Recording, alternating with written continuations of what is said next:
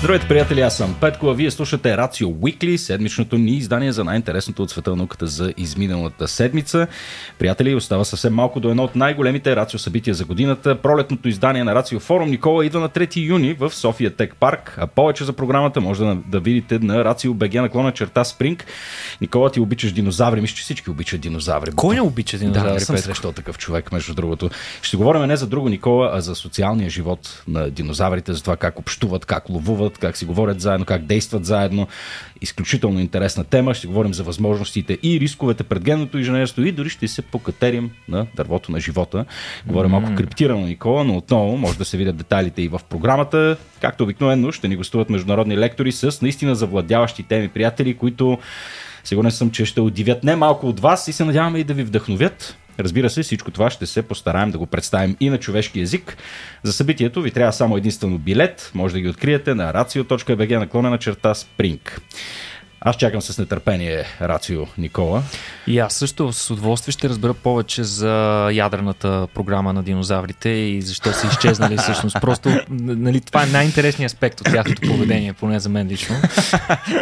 Представяш си, Никола, да. Добре, в днешния епизод, Никола, ще говорим за най-различни странни неща. Разбира се, стандартно ще започнем с космос. Ще говорим за нещо, което ти наричаш мамутско кюфте. Нямам търпение да чуя за какво става въпрос там.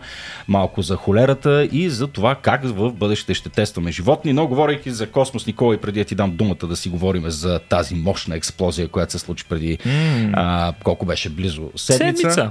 Да, ми се иска отново да благодаря на всички вас, че ни подкрепяте, дали го правите в сайта Patreon или си купувате една от нашите интересни книги, които имаме на сайта в нашия онлайн магазин. Които си ги чел, Петко, до една. Не съм ги чел до една, но със сигурност Endurance на Скот Кели е една от книгите, които изключително много ми допаднаха. Заедно с Крис Хетфилд много обичам книги, които са писани от личен опит.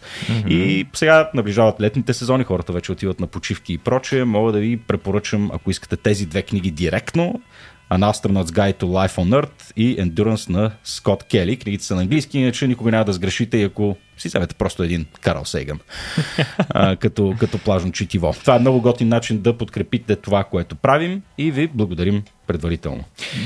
Петко, на фона на този тут навънка разговорите за плаж звучат като някаква ирония. Предстои. Те нека сега от сега се заредят, защото не останаха. Като топъл хляб се разпродават тия книги. Това е така. Да. Добре, Никола, чухме мощна експлозия наскоро, която парадоксално беше определена като страхотен успех. Нямам търпение да чуя твоите мисли. Предполагам, повечето от нашите слушатели вече се досещат за какво си говорим. Разбира се, за полета на Starship. Точно така. Да, това е първата история, върху която ще се фокусираме. Давай, Никола, сцената е твоя.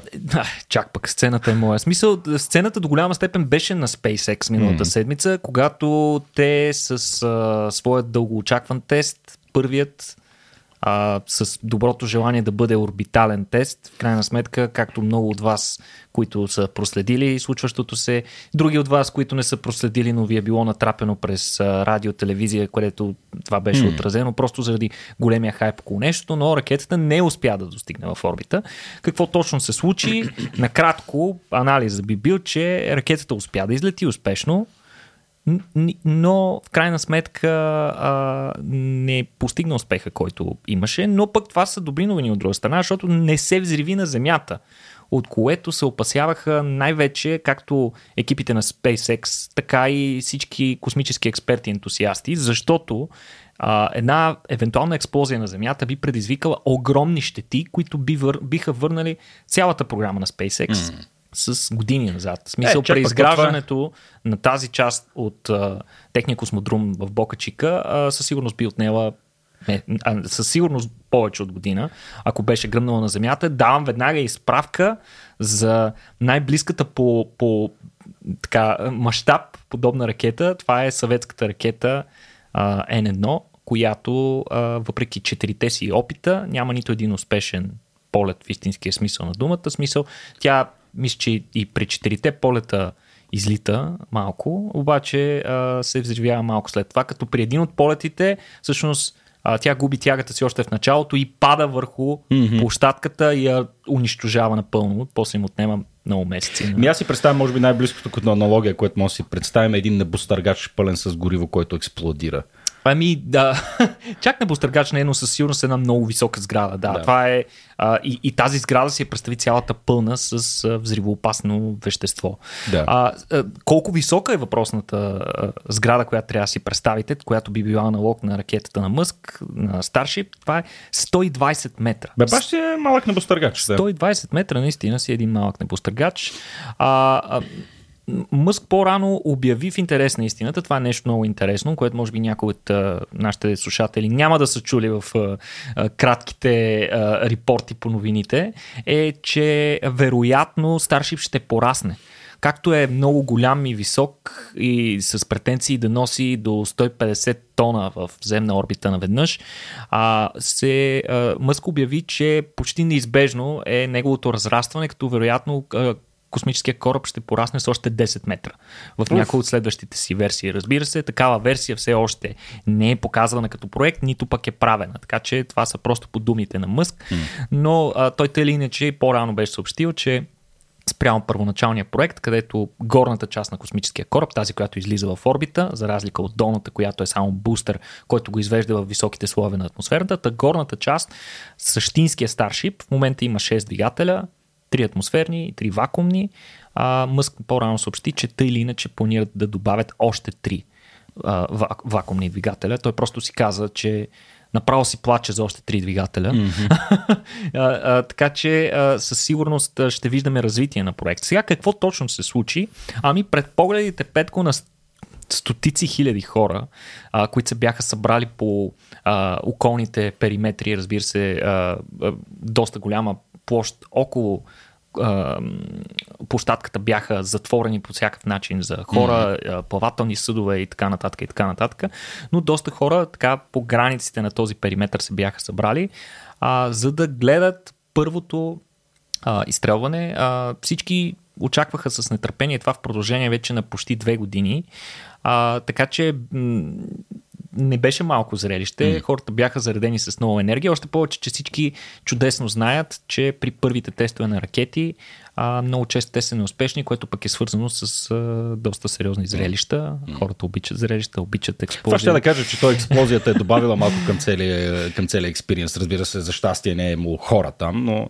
Да, интересното беше, че веднъж се отложи изстрелването, което нагнети допълнително напрежение. Малко преди изстрелването отново имаше признаци, че нещата ще се отложат. Всички почти бяха разочаровани. Някои хора дори се наканиха да си тръгват, когато от контролния център обявиха: не, продължаваме, и отброяването продължи от 40 секунди надолу, което беше посрещнато от екипа на SpaceX с възгласи, викове, то направо като победата на обявяването на края на Втората световна война. Аз само с това бих могъл да го сравня. Крещяха. Таймера достигна до 0. Двигателите се запалиха, цялото нещо беше изключително зрелищно, да видиш как се запалват едновременно 33 от едни от най-мощните ракетни двигатели, правени някога, да се запалят едновременно. Облака, който се дигна, беше изключително впечатляващ, но противно на очакването ракетата не излиташе. Тя седеше, продължаваше да седи на площадката.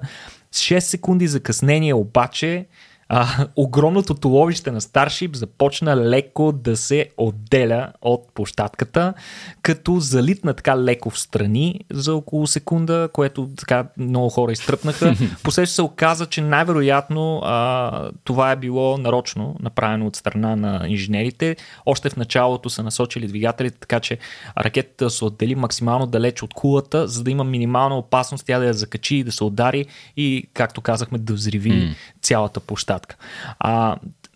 Интересното е, че в тези 6 секунди колебание Starship, или по-конкретно бустер Super Heavy, гори, Петко, по 26 тона гориво на секунда. Така че за тези 6 секунди ракетата така доста скъпичко излязло този престой на ракетата на Земята, но той е бил необходим най-вероятно. Отново да уточним какво е горивото. Горивото е метан, криогориво, т.е. втечнен и студен под критичната си точка метан и, разбира се, и студен течен кислород. Да. Сега, не се запалиха всички двигатели. Това Не беше голяма. Много интересно се вижда и на самото видео, като гледаш, ще да кажа, дупето на ракетата, нали? Се виждат едни кръгчета концентрични на всичките двигатели, се виждат дупките, къде не са се запалили ракетата. Това, което всъщност виждаш, е светлината от пламъците, да, от плазмата, която излиза от задната част на всеки от двигателите. Съответно, дупките, които казваш, са местата, където двигателите не светят, просто защото не работят. Mm-hmm. В началото, още при излитането се установи, че 3 от двигателите не работят. Малко след това още един загасна, а последователно загаснаха и още 2. Общо 6 двигателя не проработиха. Извинявай само, Никола, понеже аз не навлязах в детайлите на самия Starship, в кораба имаме ли някакъв полезен товар, баласт, който да тества? Не, дали могат само теглото на кораба? Абсолютно, не е това е много ключов въпрос, който задаваш. Всъщност това е абсолютно експериментално. Даже според мен от SpaceX бях сложили нещо, обаче си затраяха и после не казаха, защото искаха да видят дали ще го изкараме в орбита и тогава да го обявят. Аха. Но със сигурност то е било нещо минимално, абсолютно символично. В смисъл, нищо общо с гигантските товари, които... Още една Тесла, примерно, или някаква такава тъпотия. Не, говориме си за стотици тонове. В смисъл, говориме си за, нали, в пълния си мащаб Starship трябва да може да изведе поне 100 тона, а някои твърдят, даже от компанията твърдят, до 150 тона да изведат в близкоземна орбита. Така че това биха били 100 Roadster. Така че нямахме товар, т.е. ракетата беше в най-доброто си състояние и способност да излети, т.е. без никакъв допълнителен товар, максимално улеснена, именно защото това е първата изцяло тестова мисия. Изобщо размера на тази ракета, която е брутално по-голяма от всичко правено до сега, нали, нека не омаловажаваме факта, че това става дума за най-голямата ракета, правена някога от човечеството, ако продължим да подкрепяме тезата, че динозаврите не са имали космическа програма. Тази гигантска ракета успя да се издигне наистина и да достигне, в смисъл, издигането и продължи. Тя даже снимана отдалече от камерите, тя приличаше на една нормална ракета, но за да разбереш истинския успех, истинската стойност на това нещо, на това постижение, трябва да разбереш колко е голяма тази ракета. Тя е гигантска, наистина. Нека напомним, това са 120 метра. Гледано отдалече от камерата, тя изглеждаше просто като един Falcon. Mm-hmm. Обаче, най-тежката фаза от едно изстрелване на една космическа ракета, ние преди сме си го говорили, е фазата Max Q. Max Q е височината, при която ракетата изпитва най-силни хидродинамични натоварвания върху корпуса си и съответно, ако нещо може да се случи, най-вероятно то се случва в рамките на този Max Q. Max Q се случва на определена височина, където гъстотата на атмосферата и скоростта на ракетата осигуряват това максимално натоварване. Обикновено ракетите, които наближават тази височина от Max Q, дори леко намаляват тягата на двигателите си в този участък, за да го преминат и след това да продължат. Защото по-нагоре атмосферата става по-тънка, съответно по-малко материал за среща с по-малко челно съпротивление има корпуса и съответно нагоре няма чак такъв голям проблем. Там вече можеш да набримчиш на 100%. Аз още не разбирам защо трябва да намалиш скоростта обаче. Защото колкото по нали, атмосферата пред тебе с определена гъстота, с колкото по-висока скорост, по-голяма тяга я блъскаш. Аз не отчетах факта, че те тогава са набрали вече много сериозна скорост, защото плътността на въздуха е най-ниска в тропосферата, нали, долу в земята. Точно. И затова се очудих. Плътността там е най-висока. Да. Плътността е най-висока и нагоре започва да нараства. Сега, пламъците на 27 двигателя, които работиха, успяха да прекарат ракетата през Max Q под аплодисментите на множеството, събрало се в централата на SpaceX. Никой не можа да повярва. Значи, нека напомним, много експерти твърдях, че това чудо изобщо няма литне.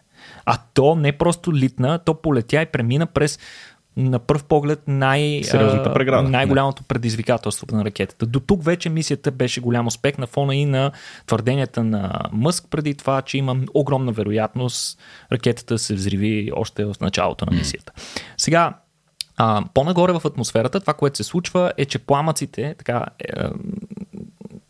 екзост на английски, как да го наречем, смисъл, това, пушека, който излиза от ракетата, се разширява, защото, нали, плътността на атмосферата намалява. Това е характерен ефект при всички ракети, които достигат по-високите слоеве на атмосферата, и всички чакаха с нетърпение какво ще се случи. Ракетата достигна на 39 км височина доста над полетите на повечето самолети, включително и на бойните такива. И там всъщност започнаха проблемите. Какво се случи? Ами някакси горивото почна да се изчерпва и стигнахме до момент, в който трябва да се случи така нареченото МИКО, или изключване на основните двигатели на бустера. На кирилица месо. Гледайки сценария, викам, какво е това месо, Никола? Main Engine Cut-off е на английски това цялото нещо. При това нещо трябва да се случи разкачане на Super Heavy бустера и запаване на шесте двигателя на същинския Starship, който да продължи полета си към космоса. Това е по стандартна процедура. Като по се мине тази граница Max-Q на височина около 40 км, тогава... Даже по-високо. По принцип е по-високо се случва, но в случая там решиха, че в смисъл там им свърши горилото и трябваше да го правят. Това нещо обикновено се случва при повечето ракети, така просто имаш пиропатрони, те разкачат долната част си отива. При Falcon Heavy тя не просто си отива, ами се завърта с помощта на маневрени двигатели, за да се върне на земята и ракетите от групата, от семейство на Falcon, които са Falcon 9 и Falcon Heavy, разбира се, за да се възстанови бустера. Това между другото е важно да го припомним, извинявай, Никола, за хората, които не го следят, не следят внимателно цялата тая програма. Революционното нещо, което правят SpaceX, е именно, че ще си рециклират бустерите. Mm-hmm. И включително и на Starship претенцията е такава. Точно така, да. Да, и там се крие революцията всъщност. Да. Абсолютно, но тъй като ракетата е огромна и такива пиропатрони, двете части трябва да са твърде здраво закачени и такива пиропатрони няма да вършат точно работата, която вършат при по-малките ракети. При разкачането на двете степени конкретно за Starship, за разлика от други ракети, се изисква и някаква маневра, специфична маневра на завъртане, при която ракетата ще се завърти леко преди да се отдели бустера, след което отново ще тръгне. Значи, доста сложна хореография изискваше цялото нещо. Обаче, какво се случи, Петко? Ами ракетата уж започна да прави това движение, както в последствие се окаже, изобщо не е правила това движение, ами е нещо съвсем различно, но изглеждаше, че ракетата загуби контрол, започна да се върти на контролируемо, започна да се търкаля, значи хората не можеха да се ориентират дали камерата се върти, дали ракетата се търкаля напред-назад, непрекъснато двигателите ту се пускаха, ту се намаляваше тягата, ту набираше височина, ту падаше. В крайна сметка ракетата стана ужасно неконтролируема, което наложи на екипа, контролиращ мисията, да активира така наречения Flight Termination System. Това е система, която може да взриви ракетата в полет, за да предотврати по-нататъчни, по-сериозни происшествия с нея, като например тя да се забие на място, където да причини или щети, или да убие някой. Това нещо, как го видяха хората? Ами ракетата гръмна. Така две експлозии се видяха. Най-вероятно, защото Flight Termination System се активира на два етапа, като той е разположен май, доколкото знам, по-скоро в Super Heavy бустера, който е в задната част, а пък напомняме, че в момента, в който експлодира Starship, горната му част беше пълна с гориво, а долната беше почти изчерпана. Mm-hmm. Така че две ясни експлозии се видяха във въздуха.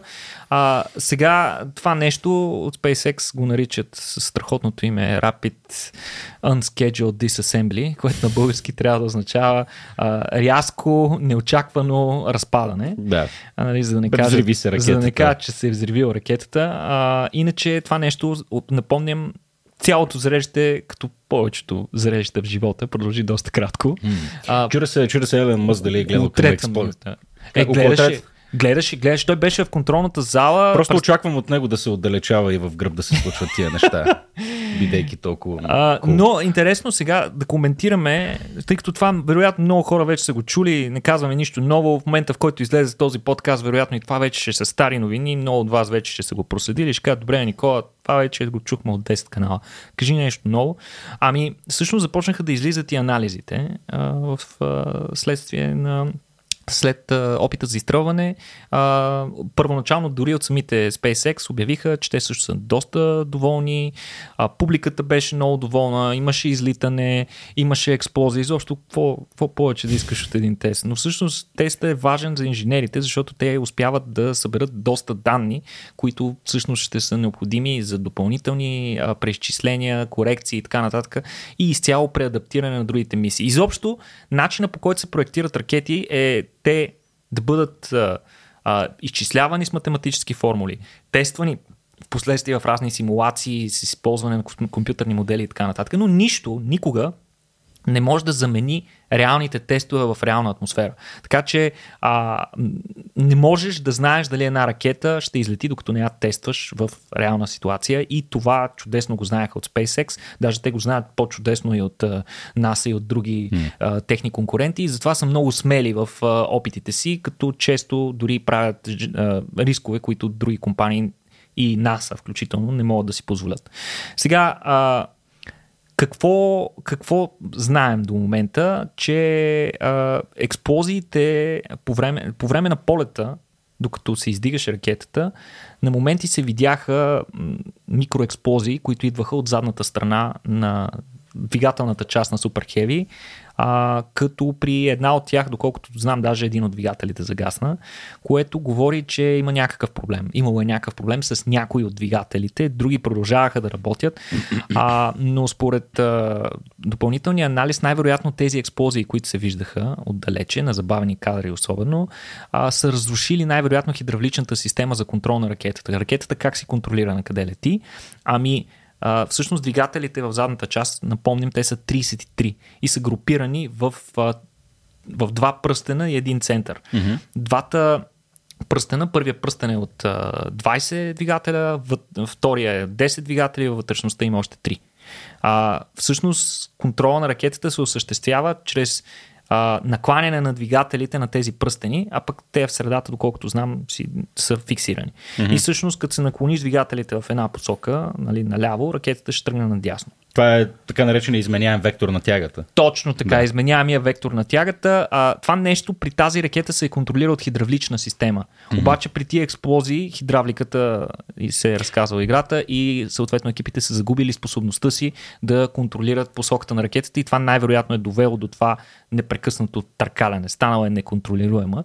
Но добрата новина е, че в следващите модели, още от следващия модел, вече няма се използва хидравлика, се използва електронно управление на вектора на тягата. А защо са се взривили двигателите всъщност? Сега, никой не знае. Никой не знае, ще стигнем и до там. Първо един от другите проблеми. Оказва се, че още на графиките, които ни показваха по време на излитането, в смисъл на лайфа, имаше една такава ивичка, където показва скоростта на ракетата, височината, която е достигнала и показваше колко гориво има в двата двигателя. Нали? Напомняме, горивото е метан, окислителя е течен кислород. Сега това, което забелязахме е, че кислорода свърши по-рано. В смисъл, по принцип, ракетите се изчисляват по такъв начин, че съотношението между двете горива да е оптимално, те я свършат еднакво, за да се използва максимума от този полезен товар. Най-вероятно при тези експлозии имало и изтичане на течен кислород. Дали директно през двигателите или от някъде другаде, не е много ясно.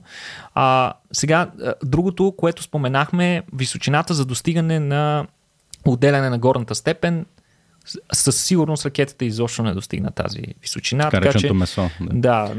Значи изобщо не стигна до там и всички свидетелства сочат по-скоро, че такова нещо изобщо не е опитвано. Защото много хора побързаха да потвърдят, че това е причината за разпадането на ракетата, че не се е случило разделянето на долната от горната степен, включително и по телевизията, нали, масово това се лансираше, просто защото те не изчакаха анализите, а пък и най-вероятно те знаят най-добре. Те нямат експерти, нали, които да разбират от тези неща, както и дента.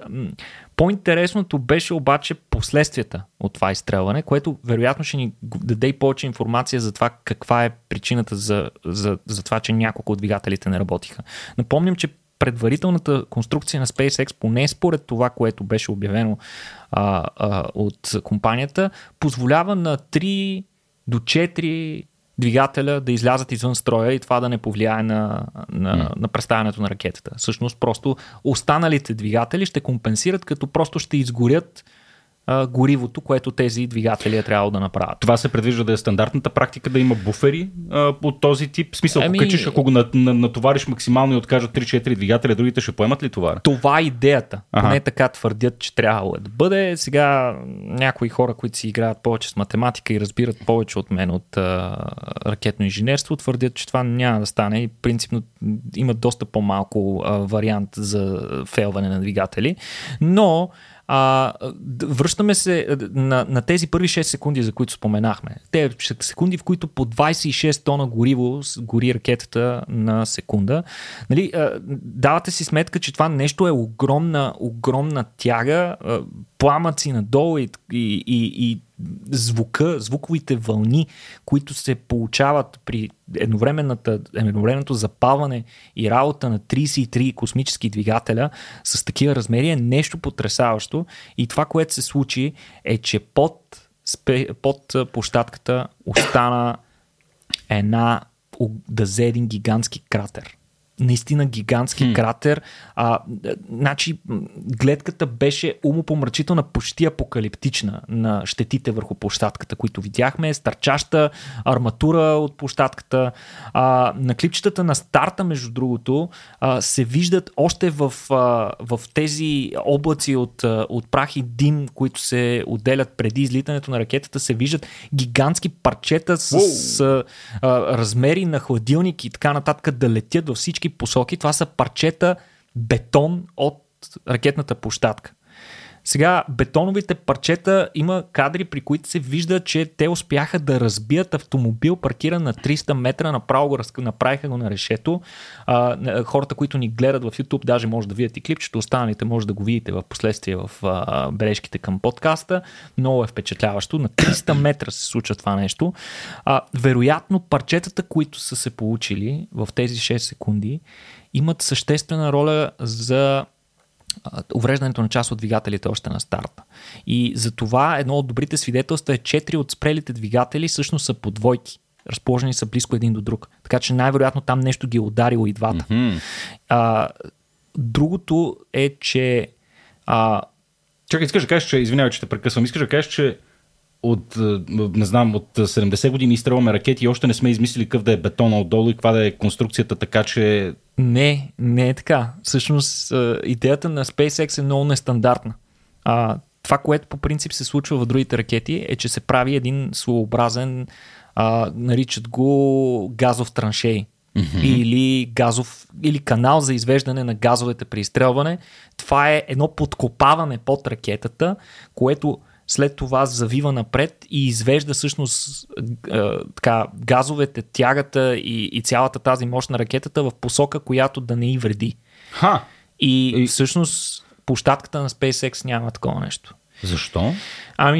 Да увеличат тягата ли? Причините са много. От една страна, от SpaceX и конкретно Илон Мъск твърди, че те са искали да излеят метална площадка, т.е. различна от тази. Метална площадка с водно охлаждане, забележи, т.е. да излеят гигантска плоча, която вътре в нея непрекъснато циркулира вода, която да я охлажда, като по този начин се смятали, че ще овладеят мощността при изстрелването, но в крайна сметка не им е стигнало времето. И са преценили, че специалният бетон, който използват, ще бъде достатъчен. При първоначалния тест на 33-те двигателя всъщност нямаше големи щети върху площадката. Но тогава двигателите бяха тествани на едва 1/3 от пълната си мощност. Така че... Малко несериозно са се отнесли тук, според мен. Не. Всъщност, вероятната причина е друга. Чакай, че аз нахраних около 1000 човека, многократно помня от мене. Нали? Вероятната причина е друга и много експерти сочат, че тя по-скоро е водеща, независимо какво се твърди от компанията и особено от Илон Мъск. Най-вероятно и те самите не са вярвали, че мисията ще бъде успешна. В смисъл, инвестицията в подобна конструкция, под ракетата, на площадката, такава, която да извежда газовете и така нататък, е много сериозна. Това си е направо строеж. Много сериозен строеж. Много сериозна инвестиция.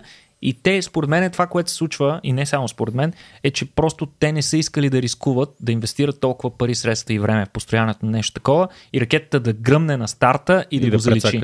И затова да просто си казали, дайте ще... Да видим първо дали ще гръмне на земята. Иначе Илон Мъск, знаеш какво, много интересни неща каза. Той пък в началото твърдеше, ама ние нали се целиме в Марс, а на Марс такова нещо няма да мога да направим. Mm-hmm. Тоест трябва да научим, да се научим да изстрелваме ракети от равна площадка. Що да не мога да направя такова нещо? Да строиме с подобни мащаби на Марс, но веднага аз ще го поправя Мъск, че всъщност пък на Марс гравитацията е много по-ниска и вероятно доста по-ниска тяга ще има нужда на ракетите. Да, поправи го Мъск, колкото се мога. Не, разбира се. Не, смисъл, просто за да добият представа хората за какъв е смисъл на тези неща и защо се е случило така. Иначе поражение имаше и под цистерните наоколо, които се използваха. Щях да питам, защото гледам видеята през цялото време. Тук има колко? Те са 6-8 цистерни. Да, те цистерни, бе, човек. Те цистерни са за газовете, които се използват, за да се захрани. В смисъл за горивото, което първоначално се съхранява в тези цистерни. Това е до такъв огън да сложиш гориво. Ами то не е много близко, просто ракетата е огромна.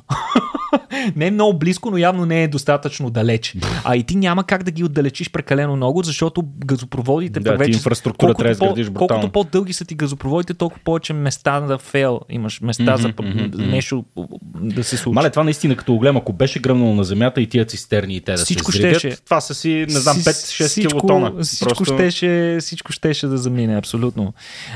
Иначе, след като видяхме огромните щети на площадката, вероятно от SpaceX ще имат нужда от доста време за възстановяване. Мъск, разбира се, побърза да обяви теста за безпрекословен успех във всяко отношение, като той твърди, че след 1-2 месеца ще мога да литне следващия. Това обаче няма никакъв шанс да се случи. От сега вече го знаем със сигурност. Много хора го изразиха като предположение още в началото, но вече го знаем със сигурност, тъй като в следствие на това изстрелване първо, нали, огромните щети на площадката със сигурност ще отнемат повече време да се възстанови. Още повече, ако решат да правят въпросния траншей, който най-вероятно ще е необходим. Но, освен това, наблизо бяха докладвани редица проблеми. Нали? Струшени прозорци, много прахи, сажди, клатещи се сгради и така нататък са докладвани на чак до Порт Изабел, който е един град разположен на 10 км от площадката с 5000 жители. Отломки от ракетата пък бяха открити в дворовете на редица хора. Така че това, както се сещаш, веднага сериозно възпали нашите любимци от Федералната авиационна агенция, които веднага излязоха със становище, че забраняват и блокират всякакъв друг тип опити с ракетата Starship или с Super Heavy, докато не се изяснят причините за експлозията, както и дали са взети всички безопасни мерки по време на въпросния тест. На 10 км. Щупени прозорци, майко мил. А тя дори не се взриви. Тя се взриви, нали? Да, нема горе. На 39 км. Иначе, вероятното забавене е поне 6 месеца. Тоест, следващия тест ще бъде поне 6 месеца. Това може обаче да има доста сериозни последствия върху SpaceX. Защо? Защото SpaceX в момента имат 5 готови комплекта кораба. Тоест имат 5 Starship-а, 5 Super Heavy-та, които 4 от тях са напълно готови, 5-то е там някакви съвсем довършителни неща. Място, където да ги съхраняват тия неща, започва да се изчерпва. Няма къде. Задръстиха се в продукция. Просто толкова бързо произвеждат, а не могат да изстрелват. Тоест те са принудени да изстрелват, а не могат да го правят в момента. Така че това е много интересно по какъв начин ще повлияе на програмата. Човек, 100% сме говорили за това, ма така на прима виста деца викам топа вирхед. Колко струва е цялата тази конструкция? Защото си представих 5, това е милиард, стига ли цената на едно такова нещо? Не, те са доста по-евтини. Поне според думите на Мъск. В смисъл много, много по-евтини. Нямам представа колко. Напомням, че те не използват скъпи сплави на алуминия, ами ракетата всъщност е от неръждавейка. Тя е от неръждаема стомана. Да. Всичко, което може да бъде изпилено по нейната стойност е направено, за да може тя да бъде ефтина и да, но да работи. Това е и концепцията на Starship като цяло.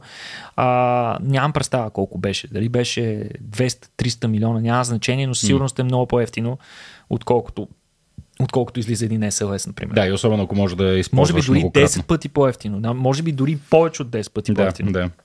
Така че екипите събраха много данни на SpaceX. Те сигурно сега са много заети с анализ на тези данни, с корекции. Вероятно може да се наложи и корекции по дизайна на тези кораби, но за съжаление уроците, които са си взели, няма да могат да ги приложат много скоро.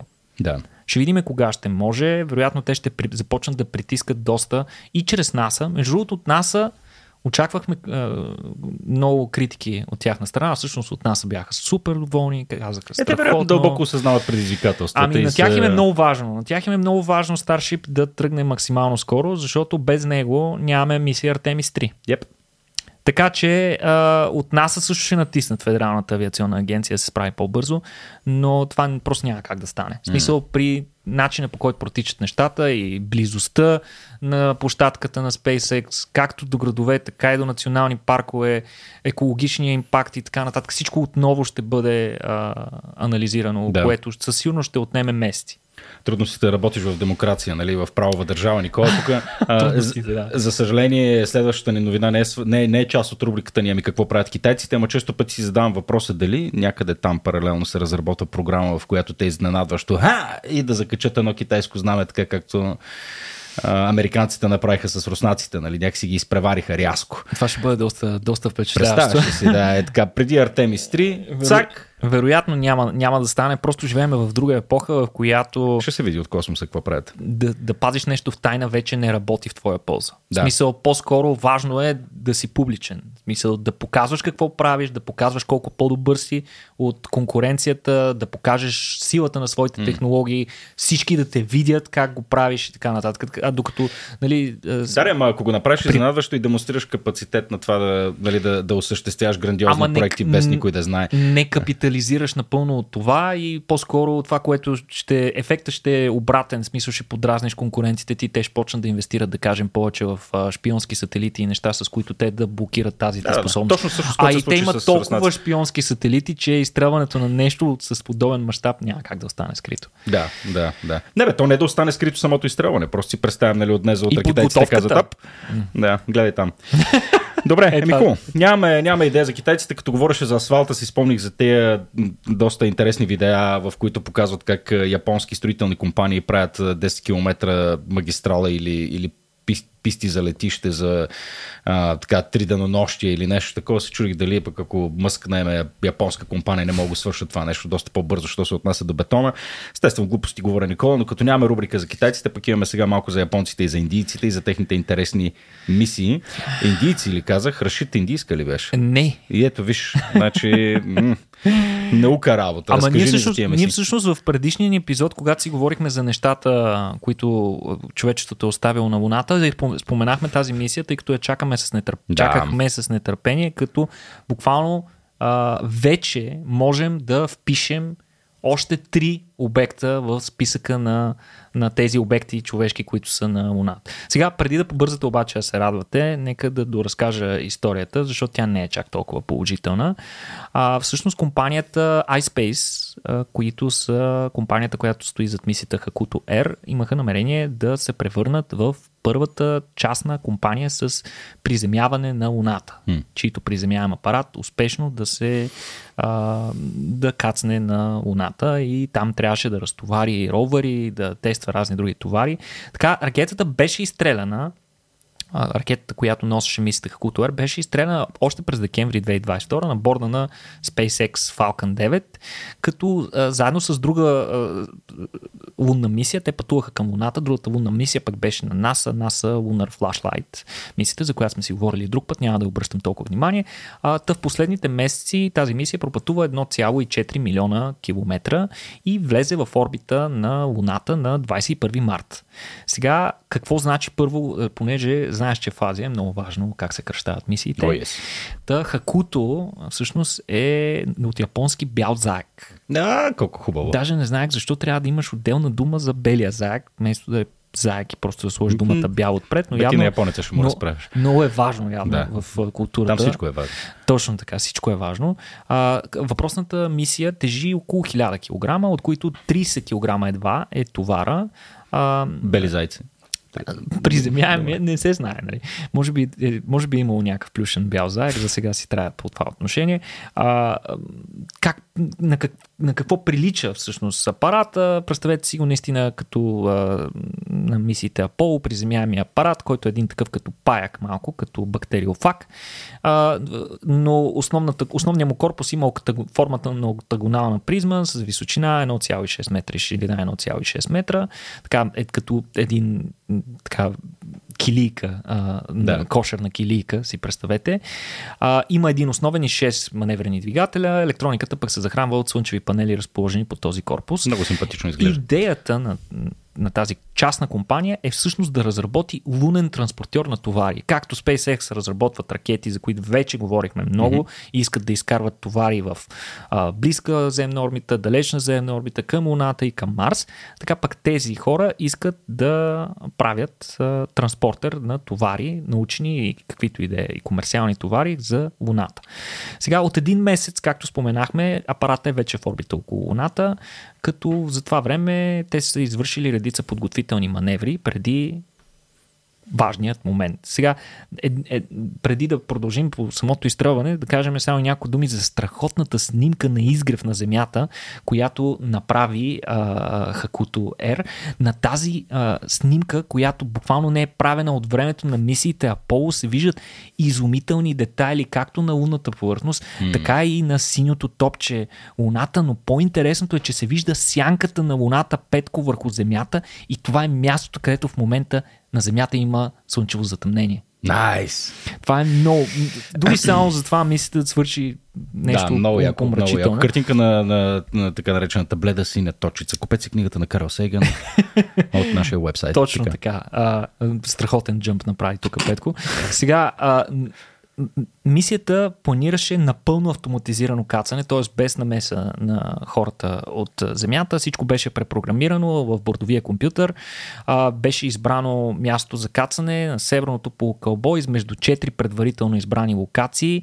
Имаше много товари на борда интересни, 2 от които са ровъри. Единият е ровър на Обединените арабски емирства, ровърът Рашид, и един микроровър пък на японската космическа агенция Джакса, който се казва SoraQ, и той е много интересен, защото пътува под формата на топка и всъщност като кацне на повърхността на Луната, той се трансформира като един трансформер, нали, и се превръща в робот, който може да се придвижва по повърхността.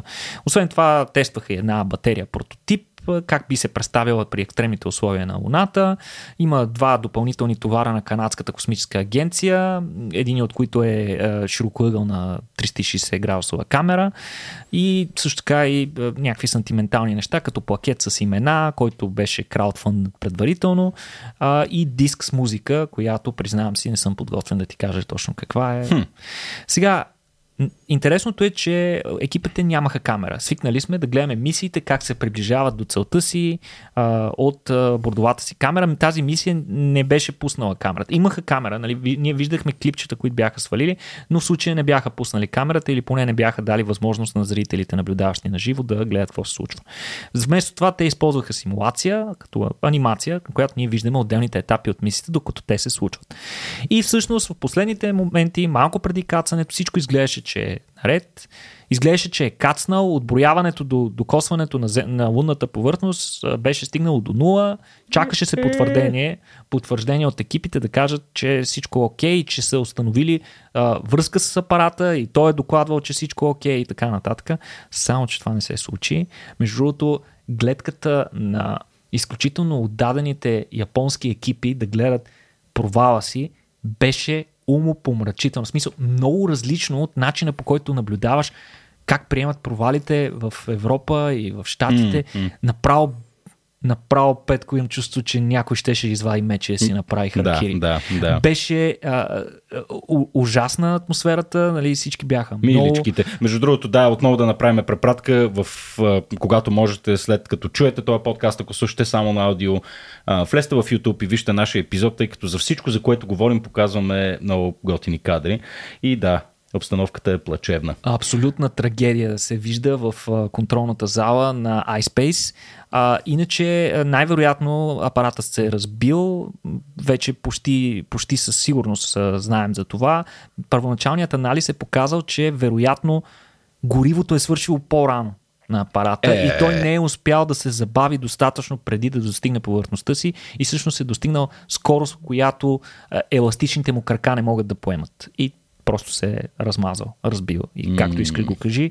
Може би е и грешка на навигационния компютър, който е изразходил повече гориво в началото или пък не е засекал правилната височина. Това тепърва ще се изясни, но със сигурност те твърдят, че са събирали данни до последния момент, в който са имали контакт с апарата, така че те вече са се извадили изводи, които могат да използват в бъдеще. Какво бъдеще?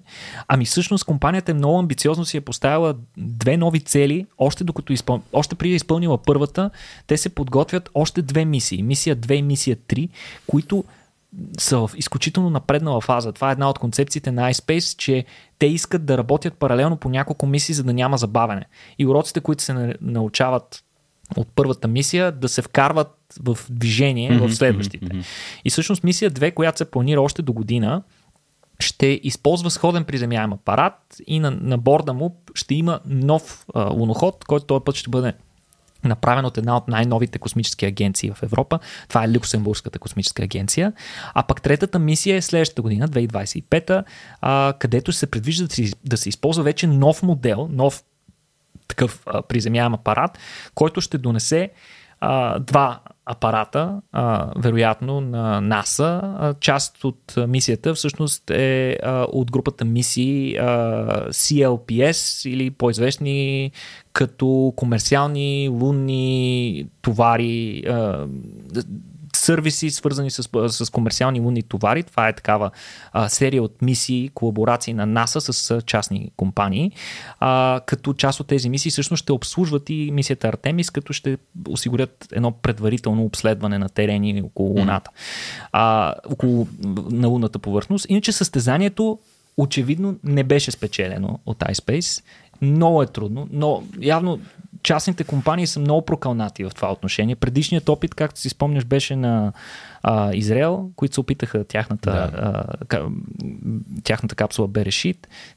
Съдбата беше същата. Индийците в последствие с тяхната мисия пак по същия начин. До последно не беше ясно каква е съдбата, но след това се разбра, че и тяхната мисия се е разбила. Сериозно предизвикателство, така че състезанието за първата част на компания, която ще каца на Луната, продължава.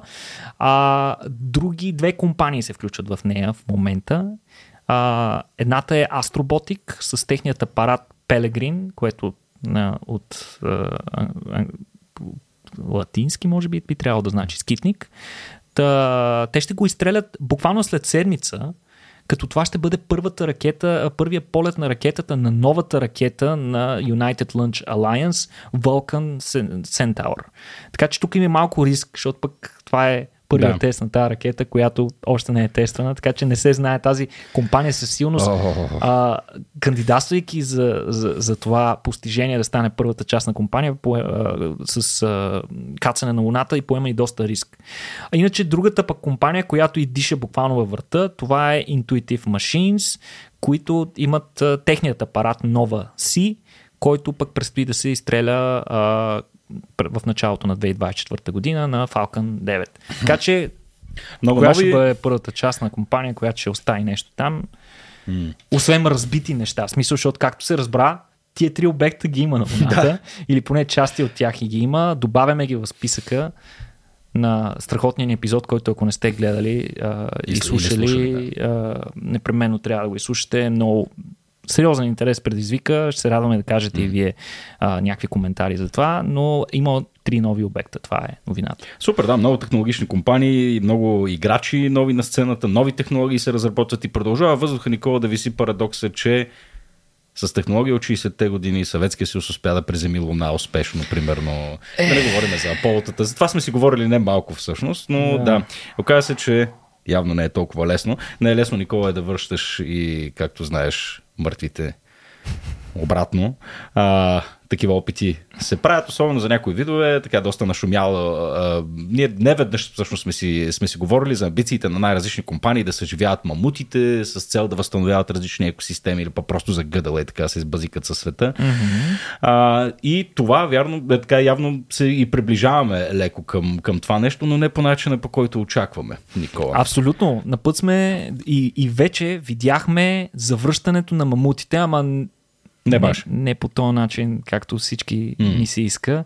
По-скоро става дума за проявата на една австралийска стартъп компания, която се казва ВОУ, които представиха в един научен музей в Амстердам гигантско кюфте под стъклен похлопак, което те представиха като мамутско кюфте. Първото мамутско кюфте, обаче това не е само заради огромния му размер, ами заради факта, че то е поред тях отгледано лабораторно мамутско месо.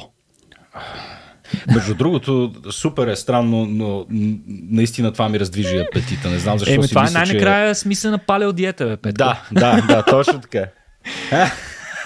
Обаче сега това, което ще обсъдим на фона на огромния шум, който се дигна около тази новина в последните седмици. Всъщност аз мислех да изобщо да не я коментираме, обаче шума продължава и затова мисля, че е хубаво да я изкоментираме все пак, за да разберат хората каква е стойността на това нещо цялото. Всъщност, колко е мамутско това нещо? Колко мамутско е месото, от което е направено въпросното кюфте?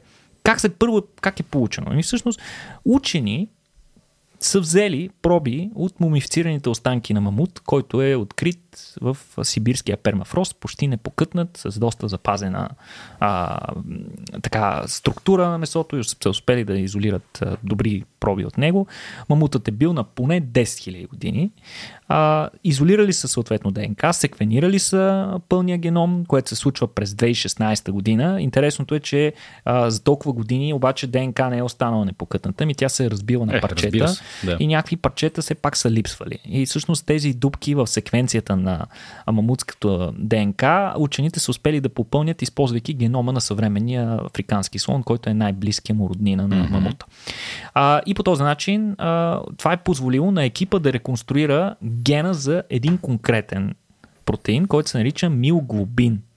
Миоглобина е важен протеин в мускулните клетки. Като говорим за месо, обикновено винаги си представяйте, че става дума за мускул. Това е, което най-често консумираме и което разбираме под думата месо.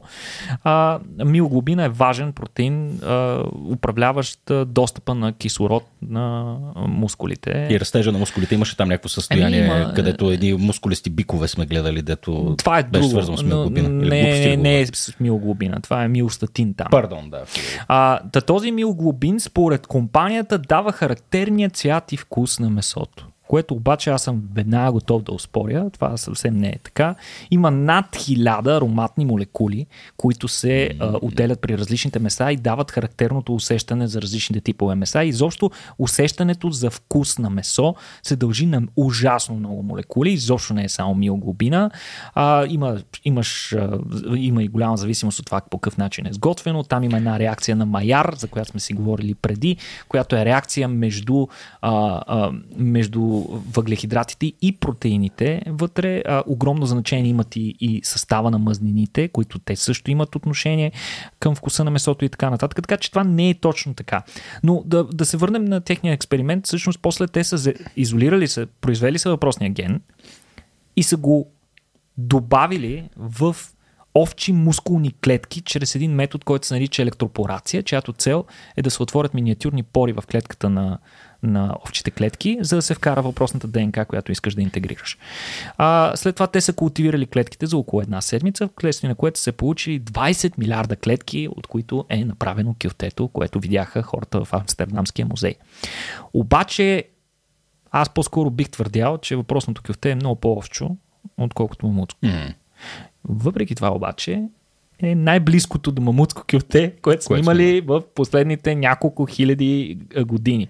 На какво е имало вкус, обаче въпросното кафе. Никой не знае. Всъщност създателите не са посмяли да го опитат. Защо?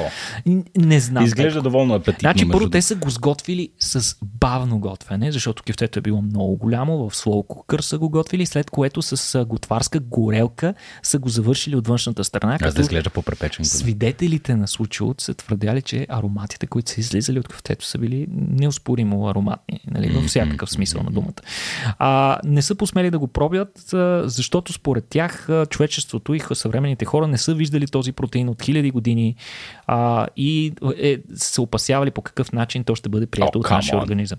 Което не е попречило на предците ни, не чак толкова отдавна, да си похапват спокойно мамути, разбира се. Не е попречило в интерес на истината и на друга група изследователи, които през 1979 година откриват в пермафроста в Аляска един степен бизон, много добре запазен, Петко. Той е от края на ледниковия период на 36 000 години, още по-стар от въпросния мамут. Кръстили са го Blue Babe, въпросният изключително добре запазен екземпляр. И това не им е попречило да го хапнат. Всъщност те са си отрязали парче врат на пържола и са я сготвили с зеленчуци, като коментара на един от учените е потресаващ, цитирам директно, буткало беше, но всичко се яде с достатъчно лук.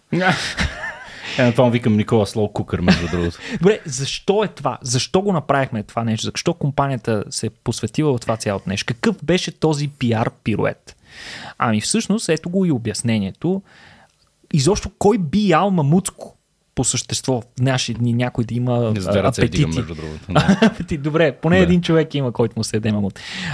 Но всъщност идеята им е по-скоро да споделят и да обърнат повече внимание около ефектите на месоядството върху околната среда. Оказва се, отдавна известен факт е, че около между 26 и 30% от всички въглеродни емисии, които излъчва човечеството, се дължат на отглеждането на животни. И отглеждането на животни за храна по-конкретно.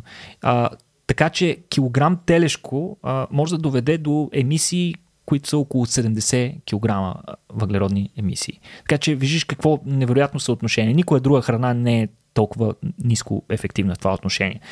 Така че това налага човечеството още в близките десетилетия радикално да промени диетата си. Това е важен проблем, който сме обсъждали преди. Ясно е на всички, в момента много хора ме слушат, свикат, няма пък, ще ям месо. Ясно е, че няма да станем вегани. Това е... Вече никой не го успорва. Но за да задоволим така желанията си и нуждата си от протеин, вероятно в бъдещите години ще трябва доста повече алтернативи на месо да се включват в нашата диета, като например такова, което е култивирано, по-известно като месо без фермата. Сега тези меса имат редица предимства. От една страна, основният разход, който се инвестира в тях, е електричеството. Ако ние успеем да декарбонизираме електричеството и да електрифицираме добиването на храна тотално, това би било оптималният вариант, в който да намалим неговият въглероден отпечатък. Сега тези методи обаче, съвременните технологични методи и биотехнологични методи позволяват подобно месо да бъде доста по-разнообразно, т.е. да имаме повече вкусово, отколкото реално се срещат сред животните, които познаваме. То да бъде по-полезно. В него няма да има вложени никакви антибиотици, никакви пестициди от храната, с която са се хранили и никакви патогени, на които те може да се натъкнали при лоши санитарни условия в дадена ферма.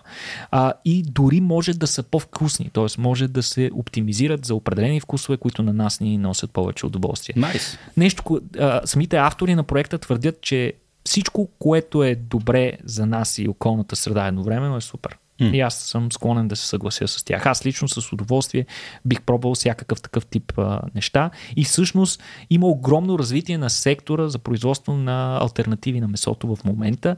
Толкова силно и бързо развитие, че всъщност контролните власти не смогват да регулират всичко. И всъщност това е била това е била основната цел на въпросния проект, да се привлече повече внимание, да се предизвикат повече дискусии около необходимостта от намиране на такива алтернативи. Изобщо как ще изглеждат храните на бъдещето, за да може съответно самия сектор за производство на храни да се адаптира отрано и съответно да се насочат необходимите инвестиции в правилните разработки в това отношение. В смисъл, супер, аз нямам нищо против тях, много добре звучи това. Със сигурност. И да, Никола, освен че виждаме технологичен прогрес, очевидно паралелно върви някакъв морален такъв сред човечеството. Почваме се святкаме за някакви неща и да... така да, разбирайки взаимовръзката между всички живи същества на планетата и вече разбирайки дълбоки емоционален живот и всякакви други неща, разбирайки животинския свят малко по-добре, всъщност все повече вървим към идеята, че трябва всички колективно да се стараем да опазваме личния и колективния живот на всички видове около нас. И това може би така най-ясно беше демонстрирано и с един наскорошен акт на президентската администрация на Байден. Тук обаче ме е интересно и ти като учен да коментираш, който се е занимавал с животни, да коментираш какви ще са ефектите всъщност върху това, но да, бяха така премахнати категоричните изисквания на Федералната Drug Administration, как се нарича това, Федералната агенция по лекарствата, да се точно тестват така лекарства и медикаменти върху животни. Преди това е било категорично изискване, така не? Абсолютно. Винаги, в този момент винаги е било категорично изискване. Първа фаза ли е това на клиничните изследвания или коя беше тази фаза? Не, това е преклиничните изпитвания и тези, които са дори преди тях. Да, окей. Но идеята е, че това е наистина нещо революционно и аз искам специално внимание да му обърнем, въпреки че нещото се случи, въпросният акт беше подписан от Байден в края на миналата година, в края на 2022. Той влезе в сила още в началото на следващата година, но този акт има огромна стойност. Това е всъщност заключението на 80 години активна дейност на редица организации за защита на животните, частни лица и така нататък, които се стремяха да покажат всячески, че има и други начини, по които това нещо може да се случва, без да коства живота и страданието на толкова много същества. Преди това се искаха добри резултати при два вида животни за всеки медикамент, който пристъпи към употреба при хора. Два вида животни, т.е. един гризач, обикновено това е или мишка или плъх, и един негризач. И там вече вариантите са много. Куче, овца, пор, маймуна, понякога. Това са необходимите административни изисквания. Първо да покаже безопасност и второ да покаже ефект при два вида животни. Сега обаче, въпреки тези изисквания, до 95% от медикаментите отпадат в последващите тестове при хора. Тоест, си реч, убили сме ги без да е нужно. Или не сме ги убили, сме ги измъчвали в общия случай. Животинските модели, се оказва, Петко, че много по-често грешат, отколкото са прави. Буквално един от 20 медикамента стига до човешка употреба. Представи си какъв waste. И всъщност това е огромна загуба и на ресурс, и на животи едновременно. Така че това нещо е потенциално много голямо за всички. И за индустрията, и за нас, хората като пациенти. В смисъл, много хора сега ще кажете, ама аз няма се чувствам комфортно, ако това не е тествано върху хора. Но се оказва, че това има много предимства. От една страна, това ще бъде доста по-ефтино за разработка от страна на индустрията и много по-бързо лекарствата ще достигат на пазара на много по-ниски цени. Съответно, тъй като разработката им ще бъде по-ефтина, което е добре, особено за хората, които очакват лечение на състояния или заболявания, които в момента нямат добро лечение. Такива в момента се разработват и те буквално живота им зависи от това колко бързо нещото ще излезе на пазара. Сега, разбира се, в момента доста се промотират нови методи, при които да се тества ефективността на някакъв медикамент върху човешки култури и така нататък. Изобщо начини, по които това нещо се случва без животни. Значи последните 20 десетилетия се разработват много методи. От една страна компютърното моделиране, така нареченото in silico, влезе доста активно. Използването на химични реакции, тестването на химични реакции, така нареченото in chemico, също се използва много активно. Последните години много навлиза клетъчните култури, при които си ползваме човешки клетки. Това е критично, тъй като човешката клетка, колкото и да е близка до клетките на другите бозайници, все пак има своите уникални характеристики, които не могат и не се взимат предвид, когато се правят просто тестове с животни. Включително дори, ако щеш, позицията на животните на 4 крака е много различна от тази, която имат хората и съответно много от органите и системите им работят по различен начин заради различното им взаимодействие с гравитацията. Така, има и други варианти, орган на чип, органоиди, няколко, ще обърнем внимание на последните 2. Въпросните органи на чип или по-известни като просто чипове, те представляват такива някакви пластмасови или силициеви чипове, които, да кажем, имитират действието на даден орган, като всъщност в тях се заселват един или няколко вида клетки, които да имитират функцията на органа. В тях се прокопават чрез специални процедури миниатюрни микрофлуидни канали, които прекарват течности през тях по начина, по който, да кажем, течности се доставят до различните части от органа през капилярната система в организма ни. И ето давам пример, наскоро такъв чип, който имитира черен дроб, разпозна 87% от кои медикаменти, преминали през животински тестове, ще се провалят при хора. А всъщност същия тест няма нито един фалшиво отрицателен резултат за токсично вещество. Тоест да е казал, че нещо, което е потенциално токсично, не е токсично, а после това да е било токсично при хора. Така че изключително добър резултат. Органоидите пък са много добри при тестването на сърдечно-съдови и чернодробна токсичност. Така че и те намират... Органоидите пък са едни такива малки струпвания от клетки, които се правят от стволови клетки, които се...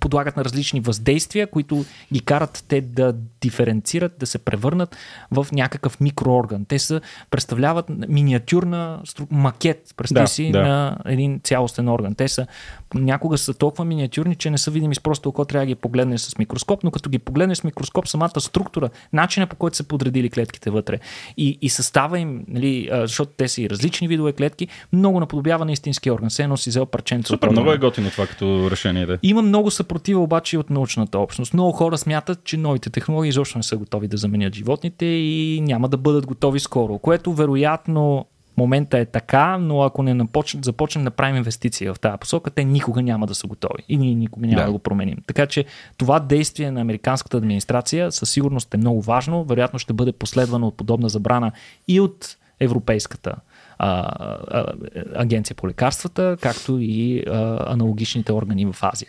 Обикновено те подават тона от щатите, от FDA, така че ще видим какво ще се случва и тук на ниво Европа. Най-вероятно нещо подобно ще стане и тук.